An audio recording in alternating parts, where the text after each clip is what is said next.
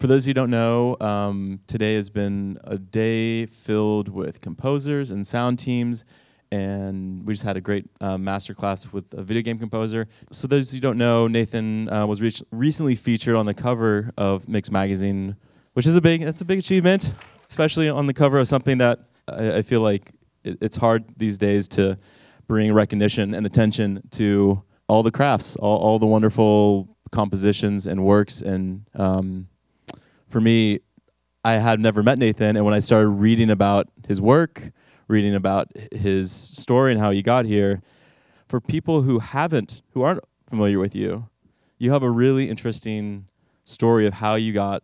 I guess '96 you came to LA. Is that right? Yeah, I came here in '96, and I met um, Hans Zimmer and I worked for him for about uh, eight months as his assistant. He was, uh, for those of you who don't know, he wasn't driving at the time, so he I was actually his driver. So I would I would it was one of those 180s in life where I was on a Monday driving packages around town, and then on a Friday I was picking up him up in his DB7 and driving him down PCH, and he was screaming at me and whatever else.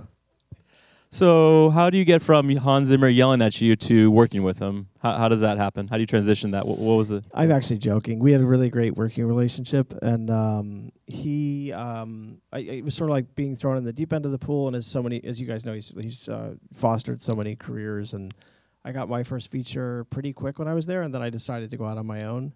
Uh, I really am someone who who just wanted to do it sort of my way. Uh, I worked very differently from him, and um, I've never regretted it. But it was an incredible learning ground, of course. So, so much of, of your childhood, you uh, grew up in Kyoto. Is that right? In, in, uh, in uh, yeah, in uh, Sangobashi. Was so, okay, okay. Yeah. So, g- growing up in, in Japan, uh, you were in a household full of music. Your mother was a musician.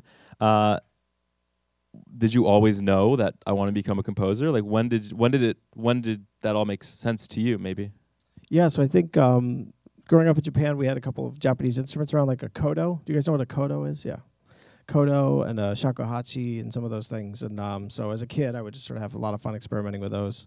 And um, I guess I was composing already without even knowing it. So um, that was kind of the beginning of it. And uh, I just loved um, picking up instruments that I was c- totally unfamiliar with and, and trying to sort of figure out how to make sounds of them. And I, I realized pretty early you don't have to be a player of an instrument to do interesting things with it.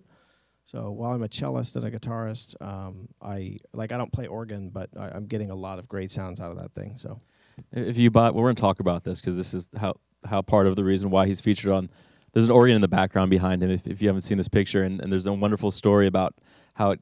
I don't know the story how how it came to be in your hands, but we'll, I don't want to talk about that quite yet. But I'd love to understand. Okay, so you're in LA. You've met Hans, and you've done a few projects what type of projects were you doing and what like how did you stay afloat? Was it your full-time job at that point? Like how do you describe those times? Yeah so like after i left hans uh, his one of his assistants at the time her fiance was working for richard kraft. You guys know that agent richard kraft. And um, so i was hip pocketed by rich and he got me a feature. And yeah so i was just starting to make just enough money to kind of eke by um, and then, as all of you know, like you kind of need that one project that puts you on the map. And for me, on TV side of things, that was True Blood. And so I got that in 2008. And um, the minute that happened, like I haven't stopped working since. Um, so just everyone needs that one project, and, and people get it at different times of their career. Uh, some people get super lucky and have it right up front. Some people 10 years in, whatever it is. Uh, that's a lovely story. It, uh, everyone would, would love to have a True Blood fall in their lap, but you're talking about a lot of preparation to get to that point when you can even set up, step, step up to the plate and be ready to give that show what it, it called for. So, what was a combination of being prepared and the right timing? I mean, that's what people right. kind of describe that combination as the perfect sauce. Yeah. So I think um, again, I think when we as composers get aligned with the director who who makes films that a lot of people see. Um, that's really wonderful. Uh, Eli was that guy for me. It's Eli Roth. Eli Roth, yeah. yeah. And so I did Hostel, Cabin Fever, Hostel, Hostel 2. Um, and my score to Hostel ended up in the cutting room of True Blood. And they cut it in. And I went in to meet with HBO and Alan Ball. Um, and I watched it and I said, you know, this it doesn't really work, but I, I appreciate you having me here. I think it's the wrong score though for your show. And they really loved that I had sort of shot shot, shot that down. I, I gave them sort of my pitch of what I would do, which was sort of like not to go southern, uh, to sort of let the songs do that, and then to to really free up the score to be what it wanted to be. Um, but by that time, I had my sound. I had started to have my sound, which is like a, I have a whole bunch of I have probably hundreds of instruments, and uh, the way I love working is just pulling things off the wall or or picking them up and just starting to make noises with them, and that sort of became sort of a thing that I started to be known for. What can you say about living in both TV and film? What's what's good, what's bad, what happens when they overlap? Because neither of those schedules, I think, would ever align. No, no schedule ever aligns. But what is it like managing a TV film type of you know workload? Yeah, I think it's like uh, TV is really nice because uh, depending on how many episodes are in a season, like you, you can really develop a sound over time. Um, so something we write as composers, like just a little three or four note thing in, a, in the first episode of season one, could become a full blown giant part of the show by the time you get to the 70th episode or whatever it is.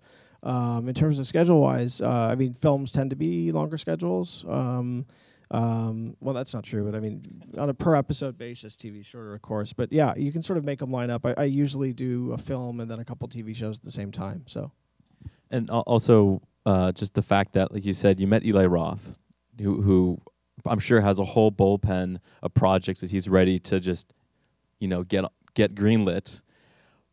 Why do you think that relationship was so good? What is it about this eclectic instrumentation that you surround yourself with? Why did you guys connect so well together? And and why do you think? Also, when I look at your films, there's a lot of horror, darker tonality. There's a, uh, what is it about what you enjoyed doing that that makes this this collaboration so great? Well, Eli walked in and saw my horror DVD collection, and later he told me like that's why he kind of felt like we'd be working well together. Like I want to hang out with this guy. yeah, exactly. Yeah, yeah. And then uh, Eli's like a kitchen sink guy a lot of the time. Like he loves to throw er- anything and everything he can at, at a certain scene. Um, and so I think he just liked the eclecticism, eclectic, eclectic, eclectic, that's a word. Eclecticism, whatever. It is now. It is now. Uh, anyhow, he li- the uh, that part of my work he really enjoyed. Um, and um, how many people here have seen Cabin Fever or Hostel or Hostel Two or any of those? Some people. They're super dark, um, and they're. I remember uh, I got sort of a, you get immune to it working on all the time, and so I there was this horrendously violent scene, and I showed a couple friends, and they came in and I was laughing, uh, which is kind of Eli's intent in a way. And I look back and they were just both white in the face and horrified. I was like, oh my God. If we advance the slide, um, the next one here is from the show The Americans.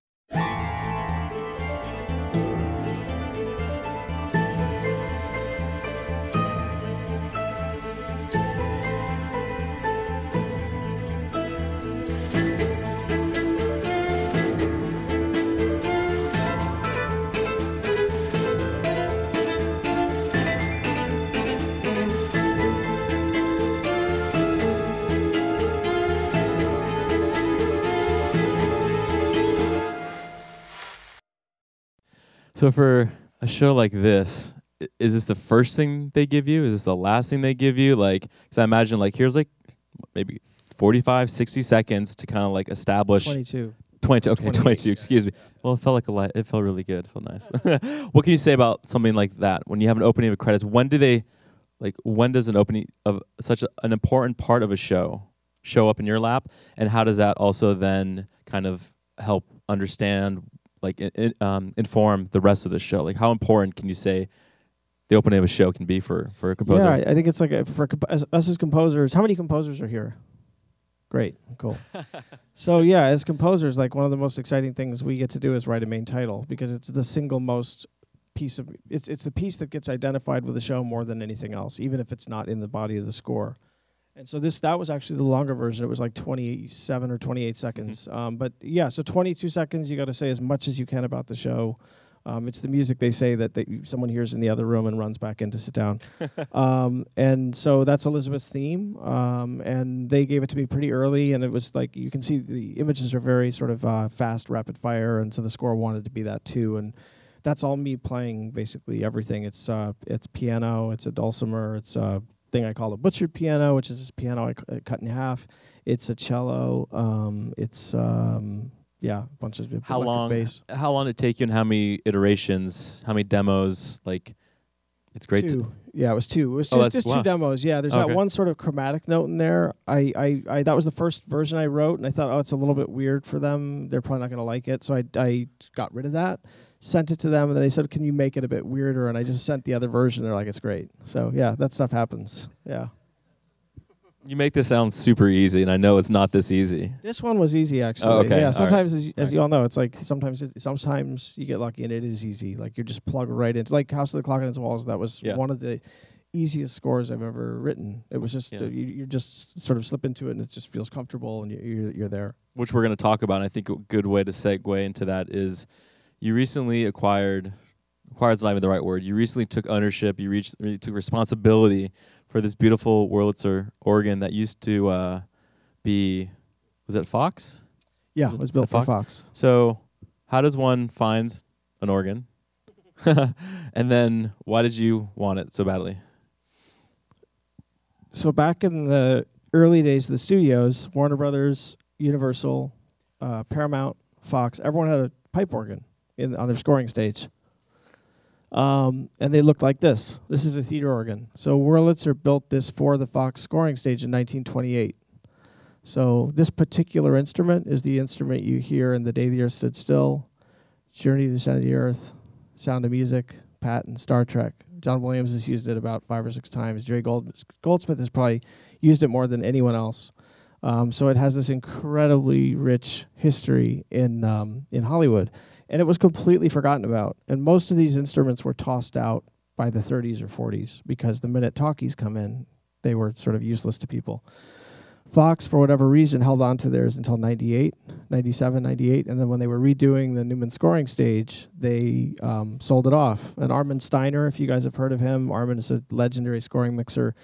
He walked in one morning and it was laid out in pieces of the scoring stage, and he like f- hit the roof. He's like, "How dare you just sell this off?" And so someone in the theater organ world, which is this tiny community, had somehow convinced them they didn't need it anymore and so they sold it off. It went into uh, crates.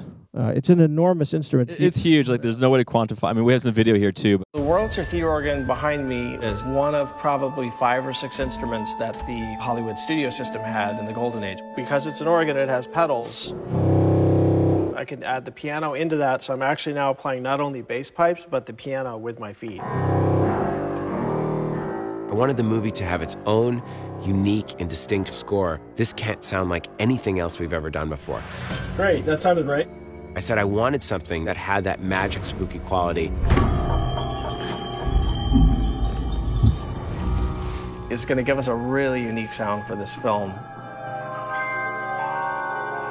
Nate has spent the last five years restoring a one of a kind 1928 Wurlitzer organ that is from the silent film era. It was built for Fox Studios on their scoring stage and used in The Sound of Music, Patton Star Trek. Uh, Bernard Herrmann used it in The Day the Earth Stood Still and Journey to the Center of the Earth. It's got this sort of amazing history. Wurlitzer wanted to give a single organist as much of a possibility as possible to complement the film. And at some point, it just boxed up. So Nate bought it, hand restored it, and built a studio for the organ. We have something called the marimba tab. It actually just repeats that note. So you can hold it down and it'll play the chords. Back when the silent films were in theaters, you had an organ that not only played the score, but did all the sound effects. Listen to what happens. Everything you hear, there's no speakers. It's actual mechanical stuff up there, which is so amazing. It had all these different instruments built into it. I'm going to press this button and you'll see those wind chimes. So just such an amazing universe of sound. The organ actually occupies six rooms. I remember the first time I walked in and saw the actual pipe work and the innards of an organ, and I just like my mind was blown. Each one of these pipes uh, makes a certain kind of sound. Amazing. It's so bizarre and haunting and old world, and we were the first movie to use it in 25 years. Think about the technology that went into creating this and making it all accessible from one player. It's just like mind blowing, and I, I just love it. There's just nothing like it. pretty amazing. Eli said I hand restored it. I did not. It was hand restored, not by me. But you can see the scope of it. You know, it's enormous. It occupies six rooms um, physically. Um, and it it was uh, the hardest thing I've ever done in my life. Um, working with the uh, organ restoration team and the organ installation team, and then building literally the entire studio around it. It was just uh, it's it's now worth it. We finished about two Oh, sure. two weeks ago, but yeah. The next slide also has a uh, some more pictures, and um, my understanding is that you when you so you were saying you you built a studio, but you built you you had a new studio, but you built the studio around this. Like this is the centerpiece, kind of like the framework was around this. Like, was this a thought when you bought it? Like you buy it, and now what?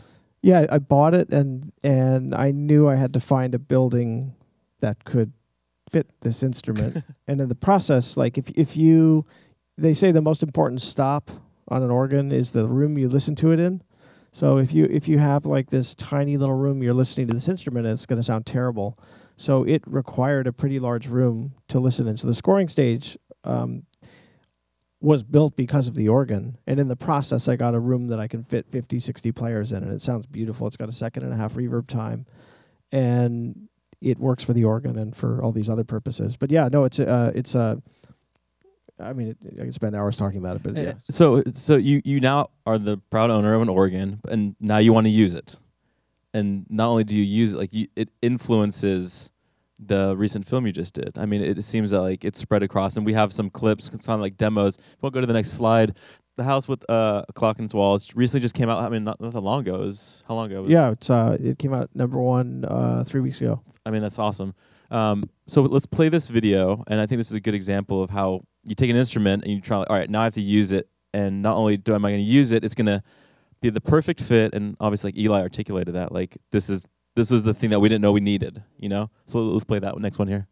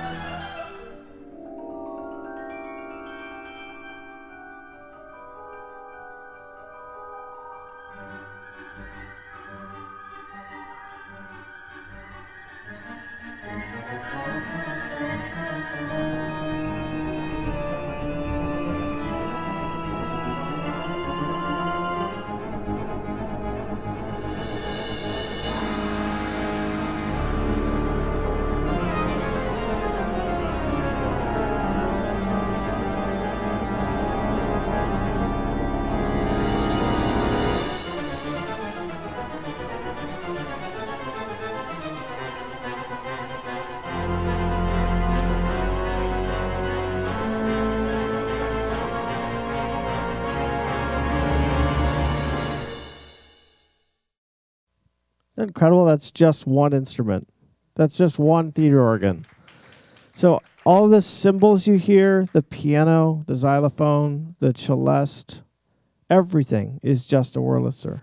Um, and so you really have to expand your idea of what a pipe organ is and can be when you think about these instruments. I think the I think speaking of Hans, like Interstellar, like he brought you know the pipe organ back, and that was a feature, a centerpiece of his score. In this case, you took it even a step further, and you kind of like everything is almost in a way. I mean, you yeah, also this had- this is the cue. Yeah, yeah, absolutely. yeah, in that cue, yeah, yeah, yeah. And, And so- this is and that's a church. Uh, what Hans uses is a church organ, and this is a theater organ. So they're very different beasts, as you can hear. Um, I think most people would hear that and not identify that as an organ. but uh, there's some incredible energy dynamics and like just a emotion that is attached to this we have our association to an organ there's like a little bit like a carousel wheel a circus like there's so many uses that it's been used over the years i can imagine for you like you, you had a secret and you were just like i'm gonna i'm gonna work with this and then once they figure it out i mean what was the education process like you to understand like the uniqueness of an instrument like this Yeah, it's like a whole universe of sounds. Like you're you're just like a kid sitting at, in a in front of a toy chest. You just open it, and I didn't know. I knew what it could do to an extent, but when you sit down as a composer and just start popping down tabs, which is what I'm still doing, and going, "Oh, that's an amazing sound," and and doing so not from the mind of being a professional theater organist, but just a composer. Uh, it's it's so inspiring. I mean, it's the most inspiring thing. And the the the, next show I'm doing.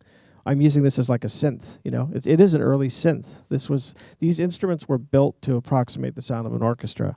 Um, so sitting down and just thinking about it from that approach as opposed to something else is really important. I think if we go to the next clip here, this is a really good example. Uh, let's um, pull it up here. Maybe do you want to set this up and kind do you remember this one? What this yeah, is? so this is um this is one of the scenes in the film that allowed to have like just a solo theater organ track.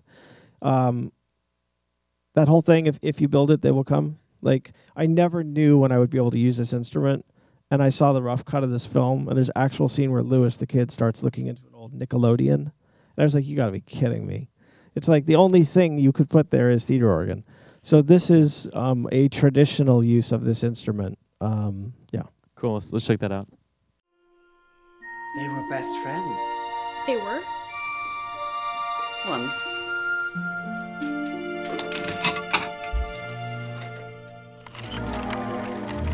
Isaac was an orphan, and Jonathan a runaway. Neither of them had family. All they had was magic. And each other. Then Isaac went away to war. He was fighting in Germany when he went MIA. Months passed. Then suddenly, Isaac came back home. But it wasn't the same Isaac. He was different.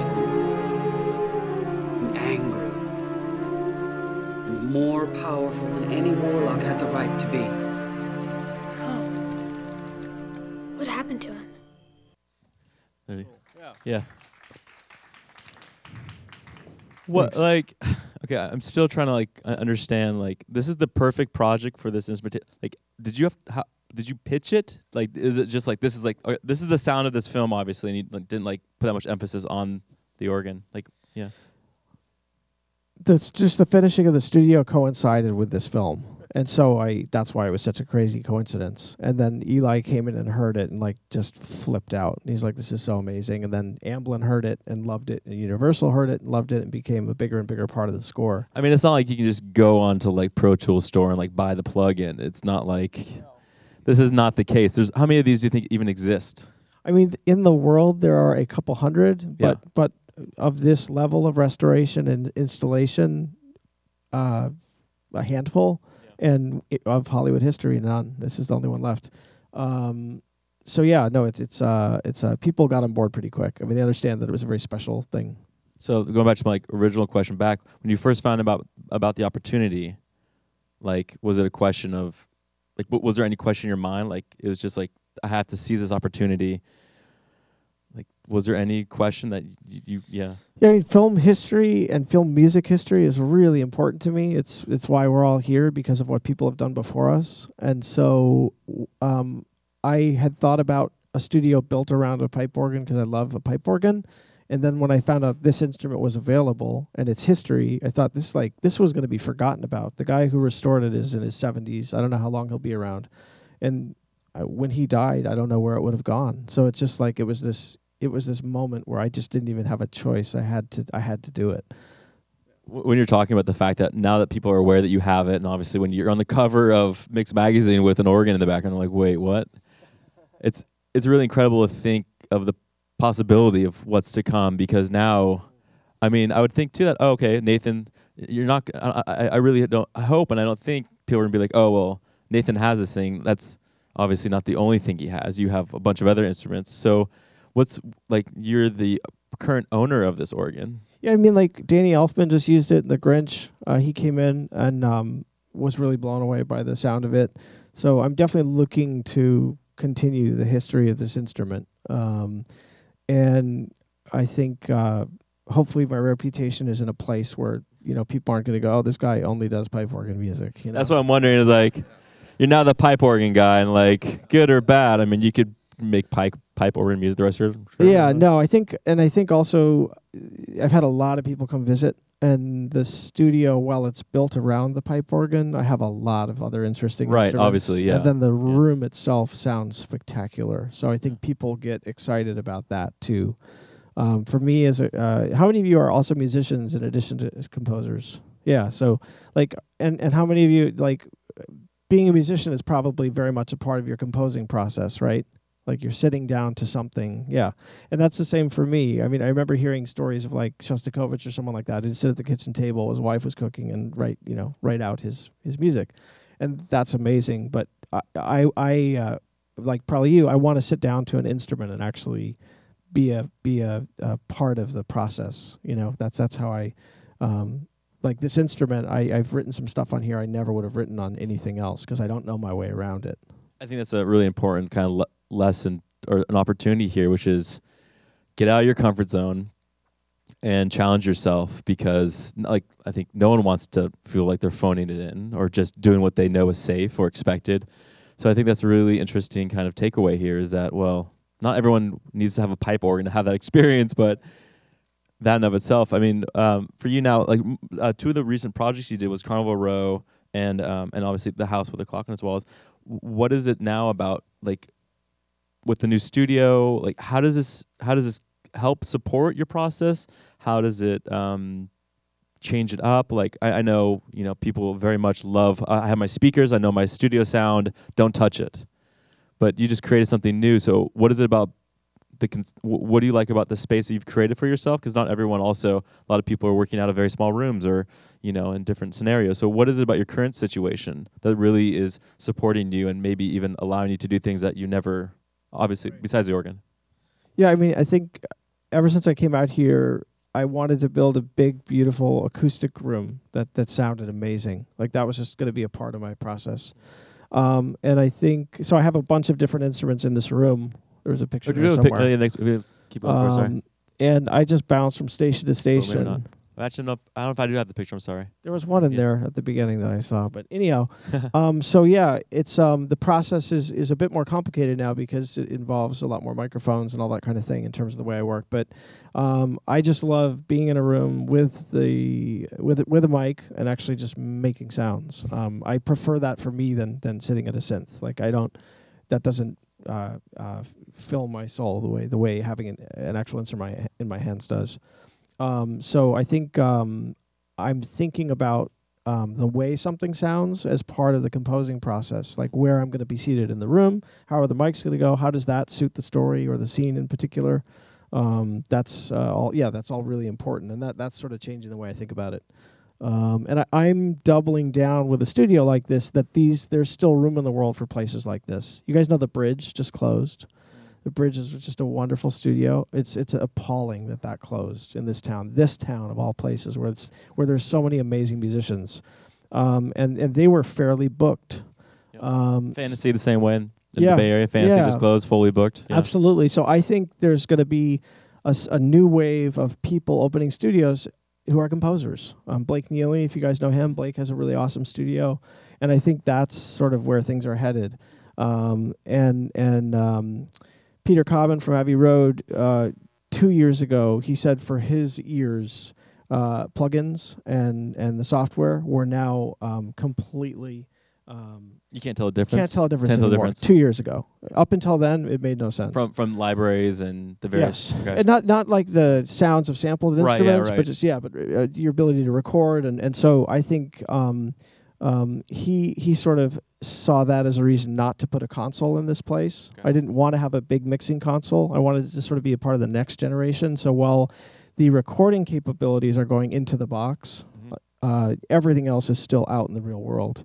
And I would much rather move a mic around this room than pull up a uh, mouse pull or up a yeah, cathedral yeah. or something in the box. I just don't. I, I, wanted a space that I could actually be inspired sit just by sitting in it. Get up out of your chair and the physicality of it, right? Yeah, just the sound of a solo cello in this room is amazing. Uh, the sound of an orchestra is amazing, and the organ, and it's just uh, it it, uh, it introduces a, a, whole level of um, excitement to the process of being a composer that that doesn't exist for me when it's just me at a laptop or something.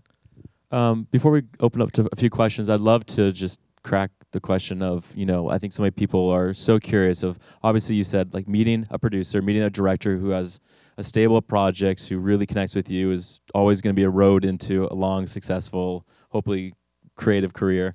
What what are some other takeaways that just looking back on your own career, like what has really proven tr- and been true to you to help you kind of grow as an artist and composer and and, and stay busy because we all know we, you know it's so easy to go online and find thousands of tracks, and yet we get it's so easy to get lost uh, um, in in this world now as as an up and coming emerging um, composer. But what what are some of the takeaways that you'd offer to someone who is in that process of getting their their their name out? Yeah, I mean, I've done. I'm known sort of mostly for my TV work. I've done 38 feature films. Uh, most of them, um, for whatever various reasons, are not seen by people. So this was the first one in, in a way with a much larger audience. Um, so I think, um, uh, where was I going to go with that? Um, you, you ha- it's not an overnight success. It's not. no, it's not. I think, I mean, so much of it is just getting yourself out there to as many people as possible so that one of them might hit. And uh, Eli is one of those guys. And, and I think there is, a, there is a degree of luck. And so I think it's really about developing your own unique voice from the very beginning and sticking to it no matter what. And that's what I've tried to do. Um, and while this filmmaker may not be interested in me, I don't sort of tailor my music just to start working with them.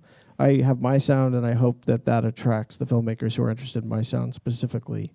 So I think developing your own unique voice, meeting as many people as you can, whether it's a short film or whatever, and then knowing that that lucky break comes along. You know, you know some. Uh, um, I think of Carter Burwell. You know, a, a- super talented guy. Guys familiar with Carter? I love Coen brother films. I love amazing, uh, not only Coen but other films. too, yeah, but but also Yeah. really lucky. Like just yeah, sure. Coen Brothers was his first relationship. I mean, um, that's extraordinary. So it's uh, it's it's it's, and he has such a unique sound too. So I think it's just it's uh, yeah, it's just being unique because I think a lot of people can um, sound like a bunch of other different things and, and have a have a very busy career that way. But I know for me, I, I that's not the road I wanted to take. And and this putting this organ in is obviously a again doubling down on that too.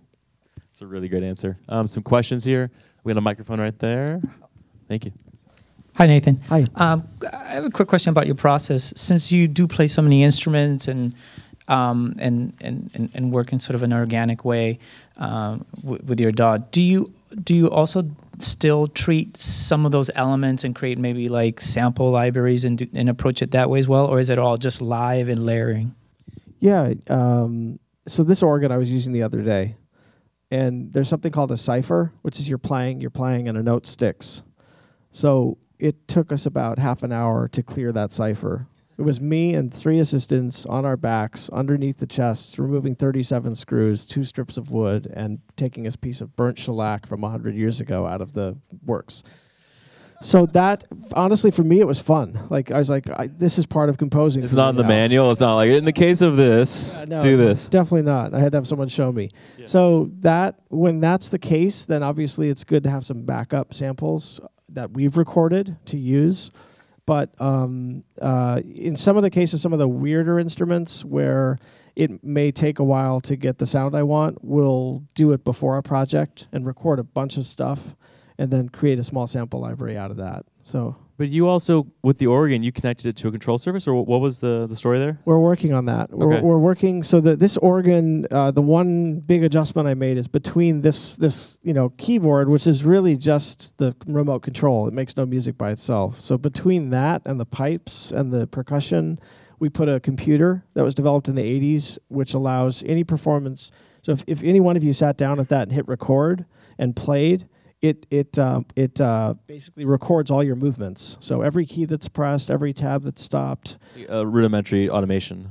Right. Exactly, Yeah. absolutely. And then the organ spits it out like a giant player piano. Um, so that's uh, that's that's uh, something that's been very useful too. What we'll do is uh, for that piece you heard the end credits, we recorded it, and then we had the computer play it back and recorded that. Um, uh, so I don't, I don't know if that answers your question, but I think I think a good mix of both is important. Um, yeah, uh, yeah, in Logic, and we're trying to get Logic to talk to this organ, and this organ, whatever it functions on, that was There's no developed- USB port. Like you just no, straight jack it in, and you're good to go. You know, as someone said, and it's funny, like what it functions with as far as the computer goes, it smells like MIDI, tastes like MIDI, looks like MIDI. It's not MIDI. so we're trying to get it to interface, and it's, uh, uh, we'll see. Really cool. Another question right here. Yeah. So uh, Nathan, I was um, asking this morning uh, Justin Hurwitz, um, and also listening to. I've been I've been noticing this this thing uh, about composers trying to uh, get to compose earlier in the process. Uh, so I'm wondering, you know, in, in this case, uh, with the the clock uh, on the House wall. with the clock on its Yeah, House on yeah. It's a long title. It's a long title, yeah. But um, so I was wondering when you came in, and um, and if you find that this is becoming more of a thing, perhaps to to step in uh, uh, earlier and earlier in the process, and also uh, if you find that that's that's helping the process of not having to score to temp music. Um, and uh, if directors are asking more for that, you know, how is that? If that, if you see any shift in that regard, Yeah, I mean the the biggest example of that I think of from film history is um, Morricone and Sergio Leone, where he he was he had a lot of it scored before the film, right? They were listening back on set to his score, basically. Um, I don't. I, I love that idea, but uh, it's really rare, and you have, you have to you have to find a director who really wants to commit to that and knows why they want it, and and just commits to it a thousand percent. Um, uh, so I, it's pretty rare. I, And- I think of uh, even Edgar Wright with uh, Baby Driver. I mean, that, that story led into it, but that's like really unique ex- example. Where he was writing to songs, you mean? Sure, Yeah, yeah. exactly. Absolutely. No, I think it's. I think there's something to be said for it. Um, but I think it's it's so rare and it's so. The director has so many things on their mind. You know, I, I think um, I, I rarely hear about it. I think that's a big point. Is the, like the obviously you and Eli and Justin and Damien Chazelle, like they know each other. They're going to be like thinking of each other probably from the script stage. I think that's probably a factor too. Yeah, absolutely. Um, and I think the exciting part of that, like for for this, I did write like a 15 minute suite um, based on the script. I don't think I'd seen anything, and what that did was it, and, and I think this is the, the biggest strength of what we're talking about right now is like um, once we're writing to picture, the picture is really dictating so many things, and if we're able to write before it's shot or early in the script stage, we may go places as composers we never would once we're watching it, and yet it works so well. You know what I mean? So yeah. It's a great question. We have time for one more. Yeah, go for it. Yeah, so I would like to thanks for, for being here, by the way. And I- No I- worries. and I love your score for the Americans. I actually listened to it when I wasn't watching the show. Uh, can you talk a little bit about the schedule in a TV series? Like when do you get it? How many days? And what do you output to the dub stage? You know, do you do your five one mix at home, or you know? So can you just talk a little bit about the tightness and how that works? Yeah, it depends on the particular show. The Americans um, and True Blood, and all, I think most shows like you have. If it's not a network show, so if it's twelve or thirteen episodes instead of twenty six, um, in the beginning you may have three weeks to do an episode. By the end, you maybe have five days to do an episode. Um, so it, it it very much depends. Um, and in terms of what I deliver, I, I deliver stereo mixes most of the time. Yeah, absolutely. Yeah. I mean, this is something for all of us to consider as composers. Like, the more uh, width we give in terms of stems, the more we split things out for the dub stage, um, the smaller the chances are they're going to call us at the ninth hour and say, we need this thing and, and, and pull you off the next episode you're working on. The negative of that is that oftentimes the thing they're uh, uh, they're going to start tearing your cue apart and go, oh, we don't like that piece. Pull it down, and it becomes like just a chord under a scene. So there's like it's a careful balance to to walk, and it's really important to know your filmmakers and and know what their level of understanding of the score is and their level of commitment to what you're doing. Um, I think that's that's super important. Maybe one more. I'm just gonna throw it out there. Why not? One more before we close it out. Anyone other last? Right, oh, you right there. Sorry. One more. Very quick question. Uh, why did the end credits of The Americans change in season six? It did. no. Yeah, I got so uh, accustomed to that coming at the very end because it's a cliffhanger every episode, and then this this season I just started watching. It's different. You know why I think it changed? I think it changed because when they premiered the first episode in New York, the credits were longer. The credits were longer. And so they needed something different and they wanted to sort of send the show off with something a bit different than it had been the whole show. Were you was it an, an annoying change or was it Yeah, it, also in the main title from season 1 to season two, they added s- four seconds. So I had to add this weird little cello part in there, which I think worked out. But uh, yeah, there's like that. You guys, you know, that ha- that stuff happens all the time. You guys, thank you so much for coming in. We'll have a chance to hang out, Nathan. Thank you. But thank you so much.